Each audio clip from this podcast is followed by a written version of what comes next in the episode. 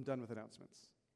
We're ready to explore God. We are not done with our Explore God series. We've got a few weeks left. Next week, we're going to talk about Is Christianity made in America. We're going to close it out with our amazing Celebrate New Life baptism service. But today, we hit the question that is not the most common question that people ask, but is the question that most skeptics cite as the reason that they are not interested in stepping into Christianity. And the question is this so you'll see it on your outline. Why is the church so full of intolerant hypocrites? Any intolerant hypocrites out there? It's weird. They're wrong, right? I mean, that's, that's it. We're not. We're all great people. Any of you know an intolerant hypocrite out there? You're like, uh, yeah, okay, okay. So we're going to talk about this. If you've got your uh, notes today, we've got a, a bunch of notes, and we're going to address this topic the best that I can. Right? This is a different type of question, right? Kind of looking into the church and saying, what is wrong here? Why does this happen so often? Is, is Christianity broken in some way? And so we're going to approach that this week. So if you have your notes, you can pull them out. Uh, all of the readings we'll have this morning are from the book of Matthew, and so you're welcome to open to Matthew 6. That's where our first reading will be, but we're going to blast through Matthew.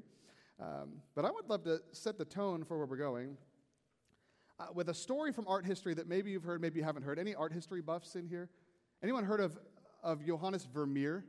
Vermeer files in here? Oh, you might recognize this painting. This is a girl with a pearl earring.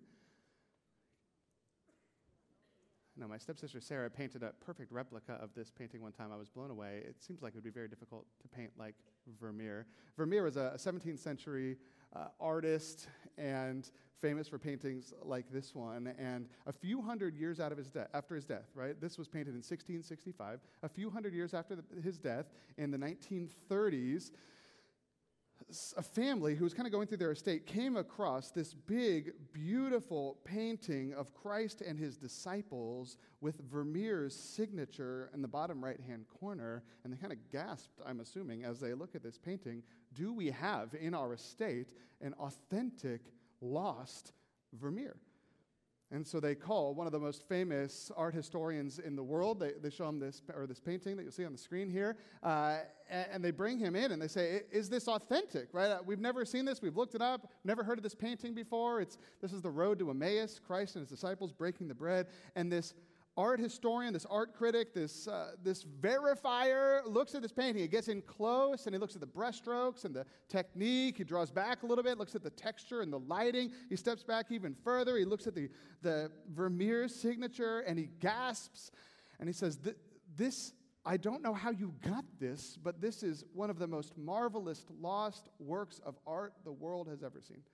Now, this is the quote from this art critic who looked at the painting on the family's behalf. He says, It is a wonderful moment in the life of a lover of art when he finds himself suddenly confronted with a hitherto unknown painting by a great master, untouched on the original canvas and without any restoration, just as it let, left the painter's studio. And what a picture! Neither the beautiful signature nor the pont- pointillés on the bread with Christ's blessing are necessary to convince us that what we have here, I am inclined to say, the masterpiece of Johannes Vermeer of Delft.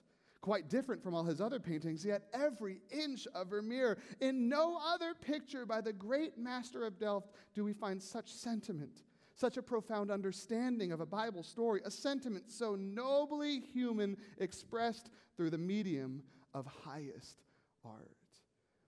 In other words, this painting is real, it's the real deal. After World War II, right, here's a little caveat. Um, the family that held this painting was a Nazi family. And after World War II, the question emerged where did they get the painting? And it turns out, right, all eyes uh, went to who the family helped them track down uh, a man named Han von Meegeren, who went on to trial for uh, what's it called when you treason, right? When you go against your country for selling this great work of art uh, to the Nazis. And he traded it for 200 pieces of Dutch art. And so he goes on trial for treason. He's about to go face execution for war crimes. And Meegeren comes up with his defense. He says, You can't try me for treason for selling a Vermeer to this family because it's not real. And they said, What do you mean it's not real? We had the, the biggest art critic in the world look at this painting, and he verified that it's real. He's like, I can verify you that it's not real. They said, How can you be so sure that this painting's not real? Guess what he said? He said, I painted it. so they dig a little deeper. They found out this is not the only fake Vermeer painted by Meegeren.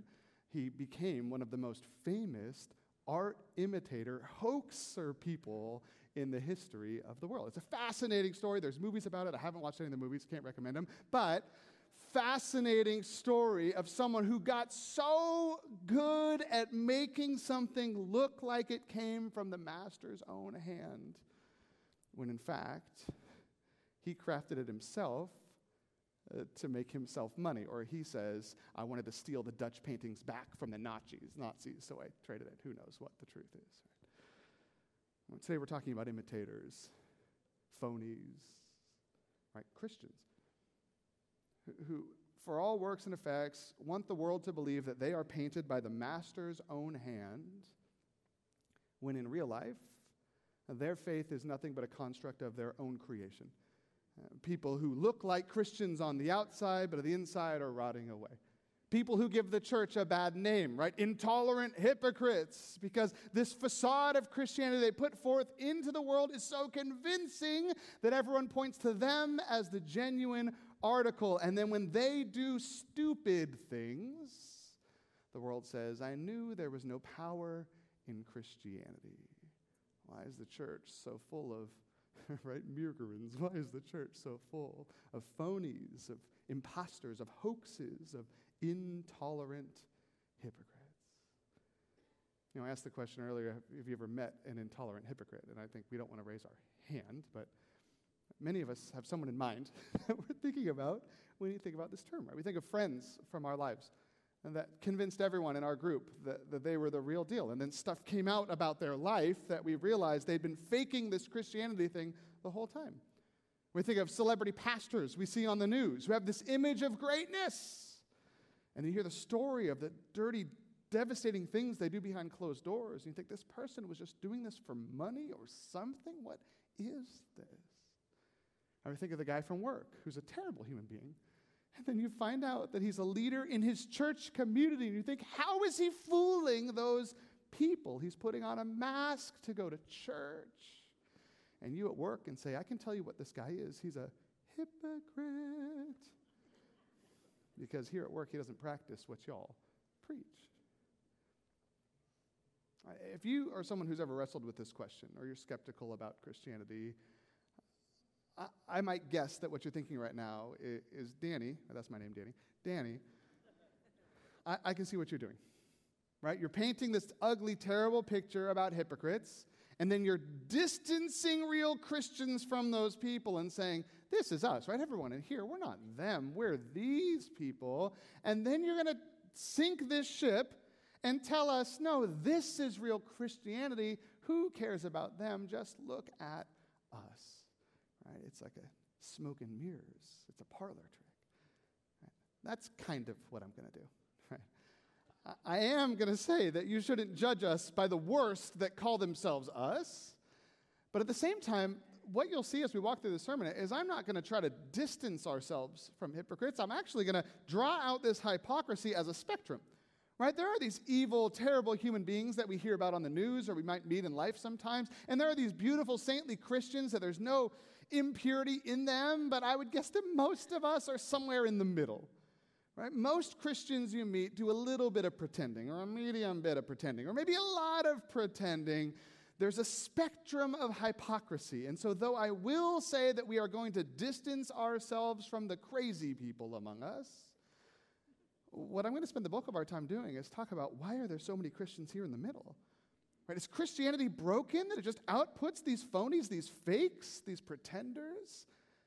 Is faith in God something that can truly transform a person's life and soul, or is the whole thing just an act, a charade, a, a to a Vermeer hand? Why is the church so full of intolerant hypocrites? And so we're going to have some fun for the next 20 to 30 minutes or so. So let's take some notes, because the first thing I want to do is, is clarify a misconception. Because everybody that I've talked to about this topic, they get really intrigued. And then they all say the same thing to me. They say, Well, Danny, I know the secret is we are all hypocrites. I'm like, Well, I said, Well, no, we're not. They're like, Yeah, we are. Like, all of us fall short. None of us are perfect, right? All of us sin. And, and I realized as I have these conversations, I even had one last night with someone who said the same thing. Well, we're all hypocrites. And I pushed back, and they didn't agree. And then we argued, then we made up, right? what, what I want to draw out is I think a lot of times we kind of conflate the term hypocrite and the term sinner in our minds. Right? Because it's true that we're all sinners. All of us fall short. All of us mess up, right? And everyone who's come to me and said we're all hypocrites, this is you know, effectively what they mean. Is none of us are perfect. None of us have this outward expression that matches our inward heart. All of our hearts are broken in some sense. And I will totally agree with that. All of us are sinners. But the word hypocrite, this is where we're going to start by defining our terms today, is not about sinfulness. hypocrisy is about pretending. Hypocrisy is about pretending. And I would argue that all of us are, are, sinful people, and all of us might struggle with trying to cover up our sin or pretend like we've got it together. But not all of us in the church are phonies and pretenders. And that's where this word hypocrite comes. So if you're taking notes, you get to write down this way is that hypocrisy, here's our definition, is when you're pretending to be something that you're not. Right, again, it's a spectrum, and even as we look at the teachings of the scripture, we'll see that there's kind of small, medium, large, and extra large versions of hypocrisy, but at its core, hypocrisy is when you're pretending to be something that you're not. I asked you to turn to the book of Matthew. I did a word study on the word hypocrisy in the book of Matthew this week. We're going to spend a ton of time in Matthew next year, and so I've been in the book and thought I'd do a, a fun word study, which turned out to be a little more torturous than fun, but we got to see the spectrum through the teachings of Jesus of what a hypocrisy looks like. This is for your notes here. There's four different ways Jesus uses the words in the book of Matthew. Number one, Jesus uses the word hypocrisy when a person's faith is an act they're putting on for others. When your faith is an act you're putting on for others, right? The core of the word hypocrisy is this idea of almost like putting on a mask and being a play actor and pretending that you're something that you're not. When your faith is an act, you're putting on for others. We see this in Matthew 6. Jesus says three different times when you give to the needy, don't announce it with trumpets as the hypocrites do in the synagogues and on the streets to be honored by others. When you pray, don't be like the hypocrites, for they love to pray standing in the synagogues and on the street corners to be seen by others, right? It's an act they're putting on by others. It's in verse 16. When you fast, don't look somber as the hypocrites do, for they disfigure their faces to show others their fasting. For these type of hypocrites in Matthew chapter 6, their faith is an act they're putting on for others.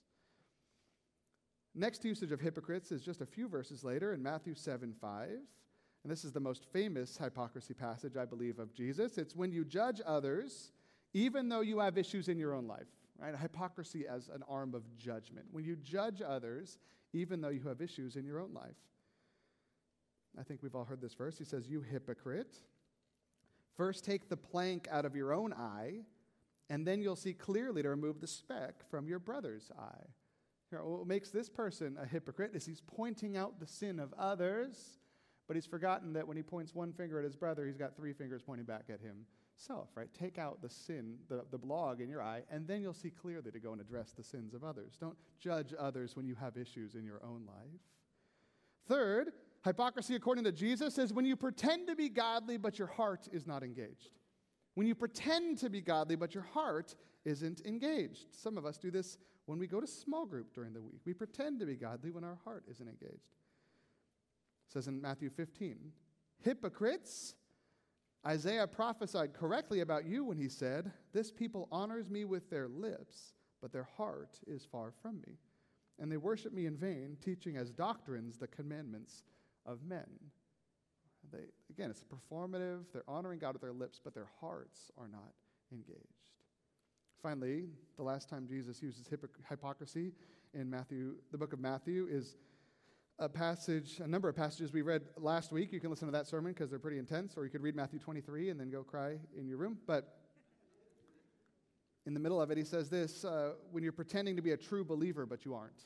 That is kind of the climax of the thing. You're pretending to be a real Christian, but you aren't. You're pretending to be a Vermeer when you're a hoax, you're a phony. He says, Woe to you, experts in the law, and you Pharisees, hypocrites. You're like whitewashed tombs that look beautiful on the outside, but inside are full of the bones of the dead and of everything unclean. In the same way, on the outside, you look righteous to people, but inside you are full of hypocrisy and lawlessness. You're pretending to be a true believer, but you aren't.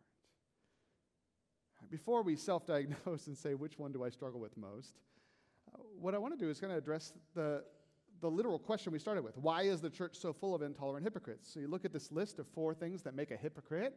We can ask of that list, why do Christians fall into this so much? And so I've got four reasons that Christians tend to be hypocrites, for better for worse. These are not from the Bible. These are most of these I made up, and one of them is from Tim Keller, the first one. He, he says that part of the reason that so many Christians are hypocrites is the nature of religion. You can write that down. The nature of religion.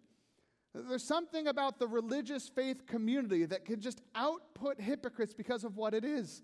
Right? We have high moral standards in the faith community. We're all about character in the faith community. It doesn't matter how talented or skill filled you are in the faith community, if you are not a upstanding, morally righteous human being, you'll never ascend to leadership in the faith community. And so that the nature of what religion is. A place of transformation is a hotbed or like a, a, greenhouse that so quickly fertilizes and grows the hypocrites among us because we think, okay, if I need to be a real Christian, I need to look and act like those people. And if I want to be in leadership, I need to look and act like those people. And so sometimes it's so much easier to just fake it till we make it. Right? It's the nature of religion. Right? But not to just blame religion, because really the issues in our own selves. The other three, three reasons are, are related to our own hearts. The second is this it's pride. I think if hypocrisy is, a, is trying to put on this mask that we've got it all together when we don't, part of us have a really hard time because of our pride letting our friends and family and church members know that we don't have it all together. There's something broken in us that we just we can't be transparent. We can't be vulnerable. And so, even when our life is messed up, even when we're falling into sin, even when we're struggling, or even confessing something, our pride doesn't want to sp- sp- spit it out, to quote, quote Butch Monk and how he talks sometimes. Did you hear that, Butch? I can't even do it like you. Spit it out. You got to hear Butch's preaching. I was talking on the phone this weekend with a, a pastor that I know, and um, he was kind of talking about, hey, I've been going through this, and kind of and did what people always do. He said, I've been struggling, and he gave kind of generic terms around his struggling. And then as we talked, uh, he kind of gave another layer deep. And, and these are some of the categories of sin that I've been struggling with lately. Right? And then he went another layer deep and said, okay, and it looks like this when I fell into these categories, right? But I could tell him starting to, him starting to get nervous that I thought that maybe he was sinning more than what he was disclosing. So then he went with the fourth category and said, hey, but I'm not doing this or this or this or this or this, right? And so it took him a long time to get to what he's really doing, but he also wanted to be very clear that he's not doing any more than what he admitted he was doing, right? That's some kind of clarity that is connected with our pride, because as we share with someone the sin in our lives, sometimes we don't want them to have an accurate assessment of the depth of depravity in our hearts, and other times we just want to make sure they don't think we're worse than we actually are, right? Our pride can make it so that we might pretend. Right? Third is like it, shame. Shame. Some of us fall into stuff that, that we don't want anyone to know about because we're ashamed of our actions. And so we pretend that we've got it all together. We pretend. Right? I talked to a guy one time who uh, stepped out on his wife and had an affair. And he came to us for confession, uh, trying to figure out what do I do next. And we said, hey, well, the first thing you need to do is you need to go confess to your wife. And he said, I will never tell my wife about this. I'd rather die than have her find out what I, I did. I'm so ashamed. I'm not going to do this anymore, but she will never find out about what happened last weekend. Right? That's shame, right? And so for the rest of his marriage, I assume, I haven't talked to him since, he, he's been pretending that he's got it all together when he's got this skeleton in the closet that the person closest to him just can't know about because he's ashamed of and he's scared of what's going to happen in his relationship. Shame has turned him into a hypocrite, into a pretender. No one knows the real him but me, who doesn't even know him. Right, fourth, and then we'll stop torturing you, is this is pressure. Pressure. This is especially to those of you who are serving in leadership in the church.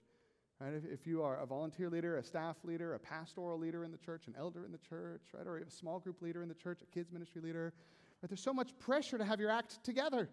Right? You do something stupid on the weekend, you might lose your opportunity at the church, and you love the ministry you lead. And so the pressure to stay put in your slot causes you to become this phony where no one knows what the real you is like because you have you think you have to pretend to have it all together because if they knew the real me they'd never let me lead these kids or they'd never let me lead this group right or i'd be finished Right, we could add a bunch of things to this list, right? Fear is part of that, right? As you intersect this with your own story, you might be able to tell me 10 more things. But these are some reasons that, that Christianity, a place where we're trying to experience transformation at the hand of Christ by the work of the Spirit to the glory of God, can turn us not into the genuine article, but turn us into pretenders because there's stuff that no one can know about. There's stuff that, that we're, they're too prideful to say. There, there's stuff that we have pressure in our lives, or that religion itself it's kind of make us look like we're faking it, and no one knows the real us. So, so now I want to pause and sit in this for a moment and, and ask you to, to look at the list that we've compiled so far, right? This is for you, Christian person, if that's you in this room. Where does this intersect with your life? Right, do you have something in your life that, that is hidden that no one knows about, that, that you feel so guilty about because you know it is making you a hypocrite? You don't want to be that, but you don't know how to get this thing out. Where do you have fear or shame or pride? Where is your leadership position or the pressure to succeed or the voice of your parents, whatever it is, forcing you to put on some act? Maybe you're not even a Christian at all, but you're here because your grandma would be so mad if you didn't come to church.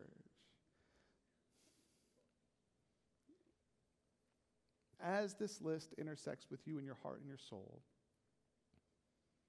I would plead with you that you work with the Lord in this moment or in this service or in this day, in this week, to say, God, what would it look like for me to stop pretending and start becoming the genuine article in this specific area?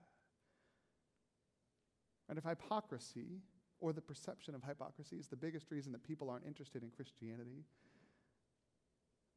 that means that, that you confessing your sin and being real would actually do more for the gospel in someone's life than you pretending to have it all together. In fact, what this list and what the survey means is that you're pretending to be a Christian, even though you think it so that no one will discredit Christ because of your bad actions, is actually the thing keeping people away from a relationship with Jesus.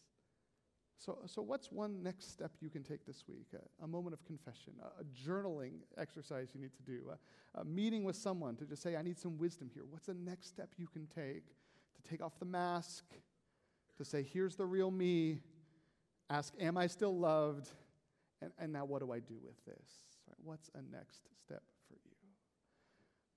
Because hypocrisy is not just dangerous in, in the, the way that it kills our witness with the world Hypocrisy is dangerous because it can kill us from the inside out.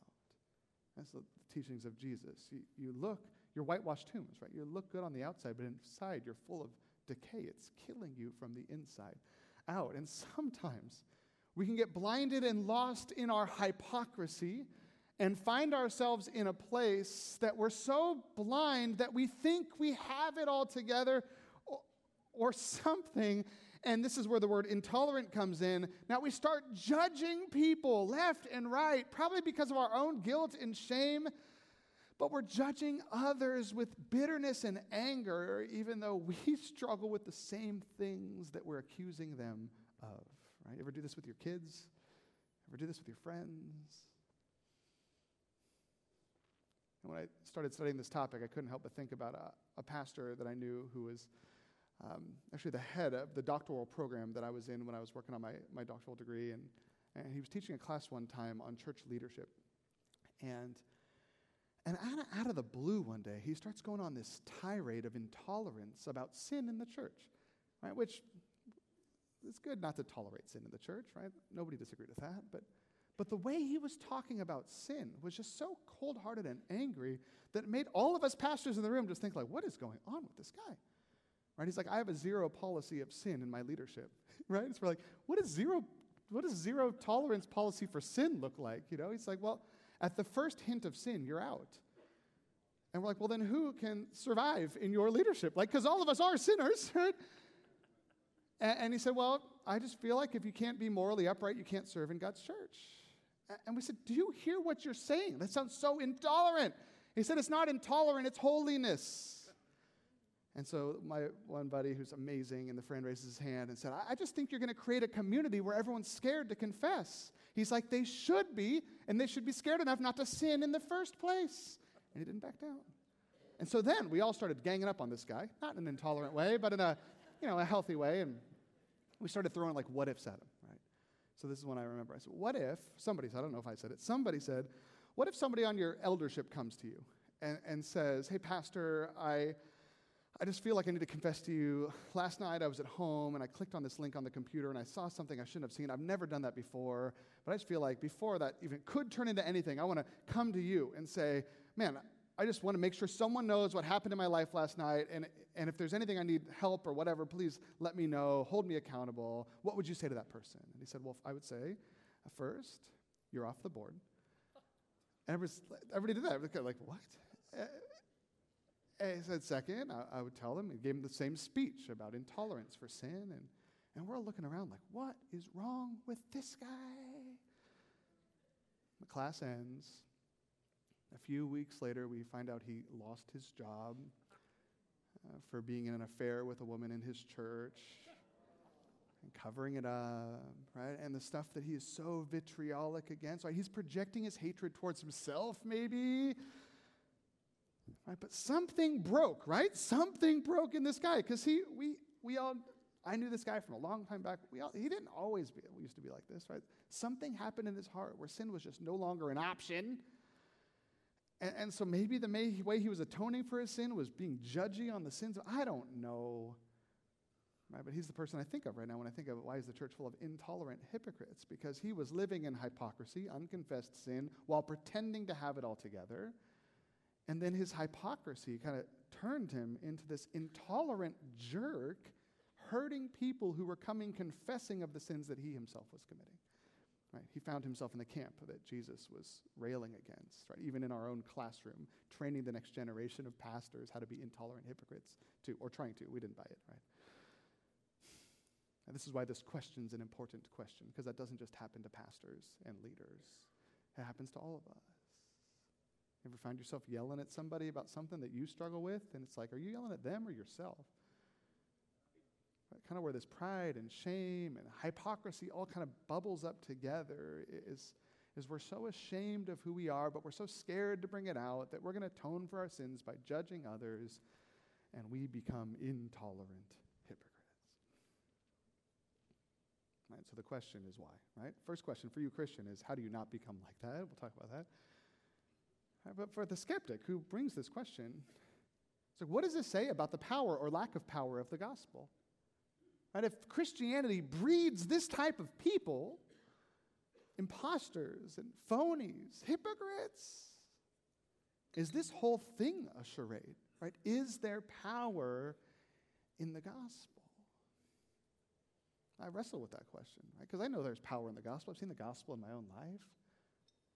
But why is the church a place that breeds hypocrites? And as I wrestled with it this week, kind of the irony that came out to me as I prayed and thought through this and thought about people in my life who've wrestled through this stuff is, is the irony of hypocrisy is this is the people who fall into hypocrisy are people who are terrified to deal with their sin. They're terrified for the world to find out. They're terrified for people to know the real them that they're using all the time, or whatever it is, right? They're terrified to deal with their sin properly. Where the beauty of the Christian religion is it's the only place in the world you can come to actually have God deal with your sin properly. Right? The heart of Christianity is confess your sin and find freedom. The heart of Christianity is Christ has died to pay for that sin. The heart of Christianity is he's raised from the grave to give life to all who believe. And so, if you come as a confessor of your sin in the Christian community, you will find freedom and transformation, and you will not become a phony. You'll become a transformed, genuine article. You'll move from death to life.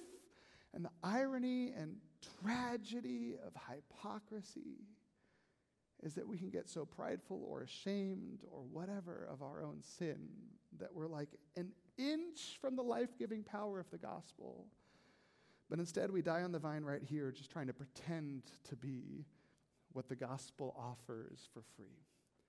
As we take notes, you can write this down, is that hypocrisy is the easiest way to fake the life changing power of God in your life. It's one step removed from transformation. It's the easiest way to fake the life changing power of God in your life. Right? If you are a hypocrite, right? If that's what you're thinking, man, that's me, you're just an inch away from the real thing, right? But you're still an inch away from the real thing. It's the easiest way to fake the life changing power of God in your life. Right? To be clear, I, I don't think the presence of hypocrites means that Christianity is not real. If anything, I think the presence of hypocrites kind of doubles down on the reality of Christianity, right? Because nothing uh, gets a lot of imposters unless it's the real deal.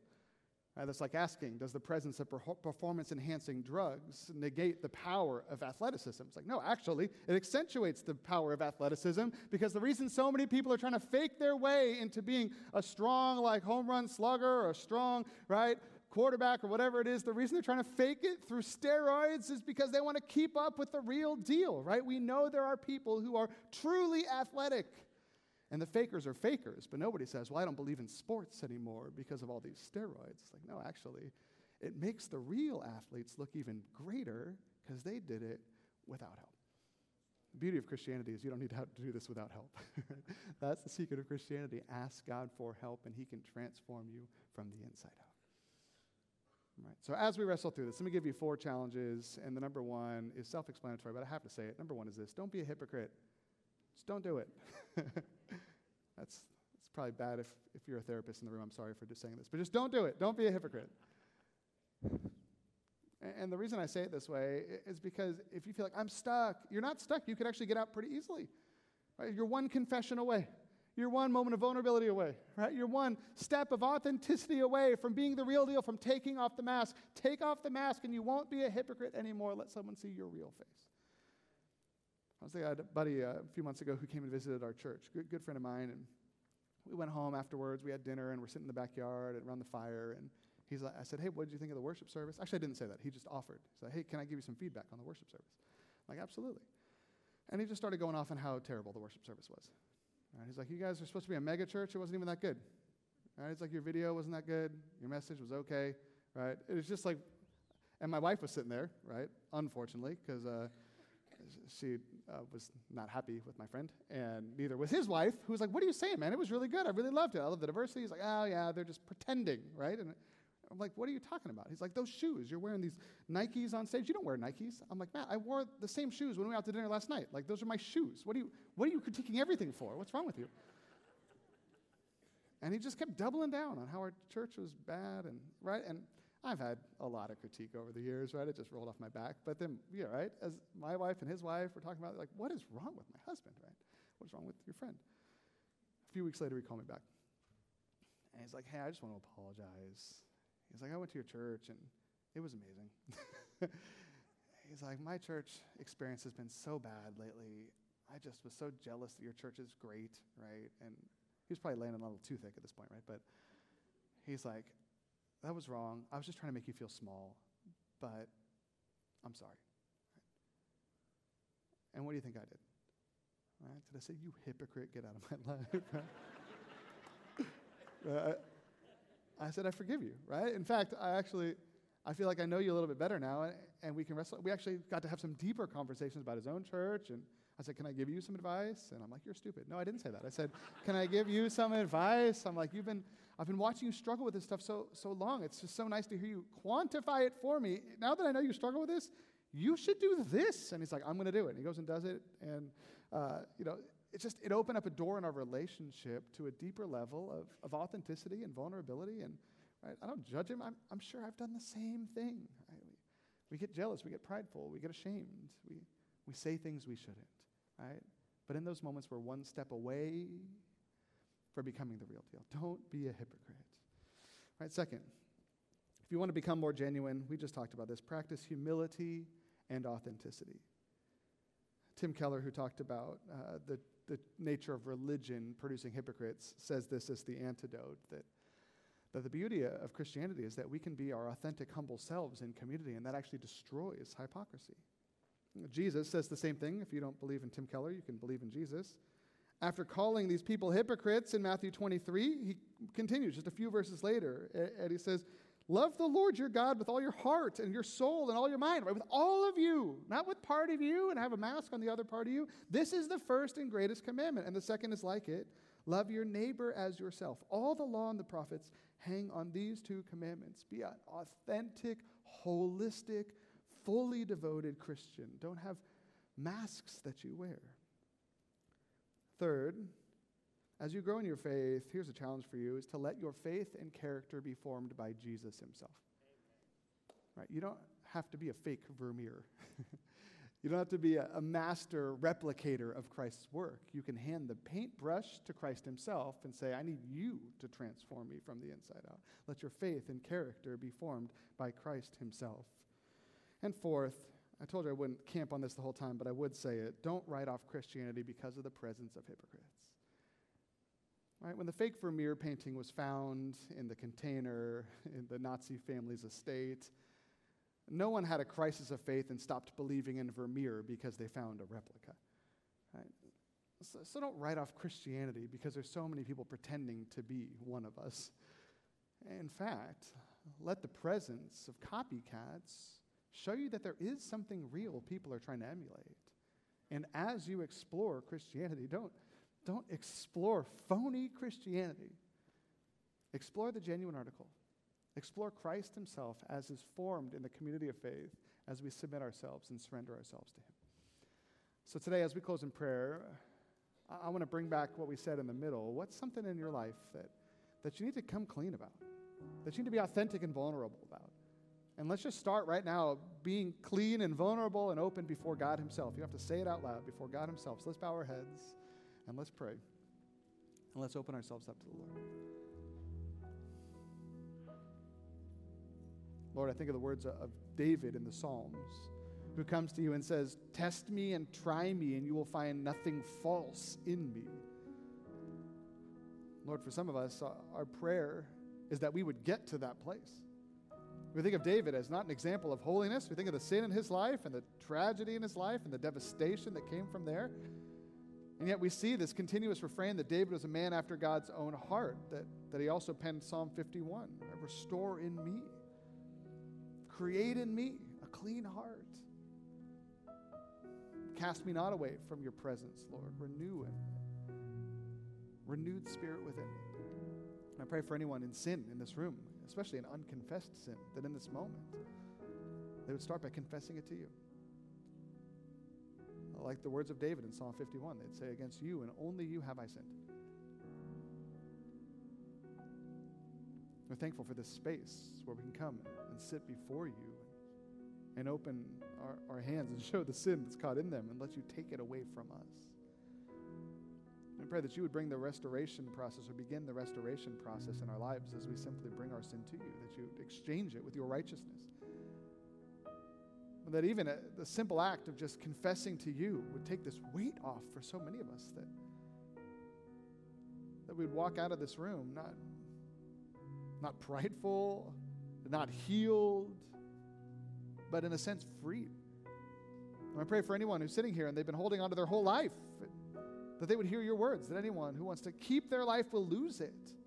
But anyone willing to lose their life for Jesus' sake, for the sake of the gospel, find it and eternal life as well. Let folks who've been holding on to their life and kind of even creating a persona of holiness around them, let them open their hands to you and say, God, I've been faking it. I need you to make me the real thing. And let them be encouraged in this moment that the first step of becoming real is being a confessor of our sin and a receiver of the righteousness of Christ. I pray that you would forgive sin in this room, Father. I pray that the death of Jesus would pay for the sin of those who are confessing it. That the resurrection of Jesus would give life to all who are confessing, that your spirit would bring enlivenment into them even in this moment. And if anyone has a next step you have for them, give them the courage to take it. Whether it's as simple as going to the prayer room and confessing to someone who they don't, they don't even know, or as courageous as going home and confessing to the person who knows them best. Pray that you would break apart hypocrisy in this faith community and in the communities around our city and our East Bay region by making us real, confessors, vulnerable, authentic. And as we confess our sin and release our things to you, Father, we pray that you would start to restore us like a master artist restores his own painting and draw out the beauty that you once intended in us as we release control of our lives to you. We pray this in Jesus' name.